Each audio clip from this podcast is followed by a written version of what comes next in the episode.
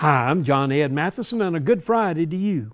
When you see something that you think is wrong, don't hesitate to act, regardless of your age. Scarlett Harper lives in Illinois. She is 11 years old and noticed that pesticides were killing the bees in her neighborhood. She created the Bee Bill to restrict the use of pesticides. She personally started lobbying the legislators, both personally and on Instagram. She reminded people that bees pollinate a third of our food supply, and without them, we really can't survive.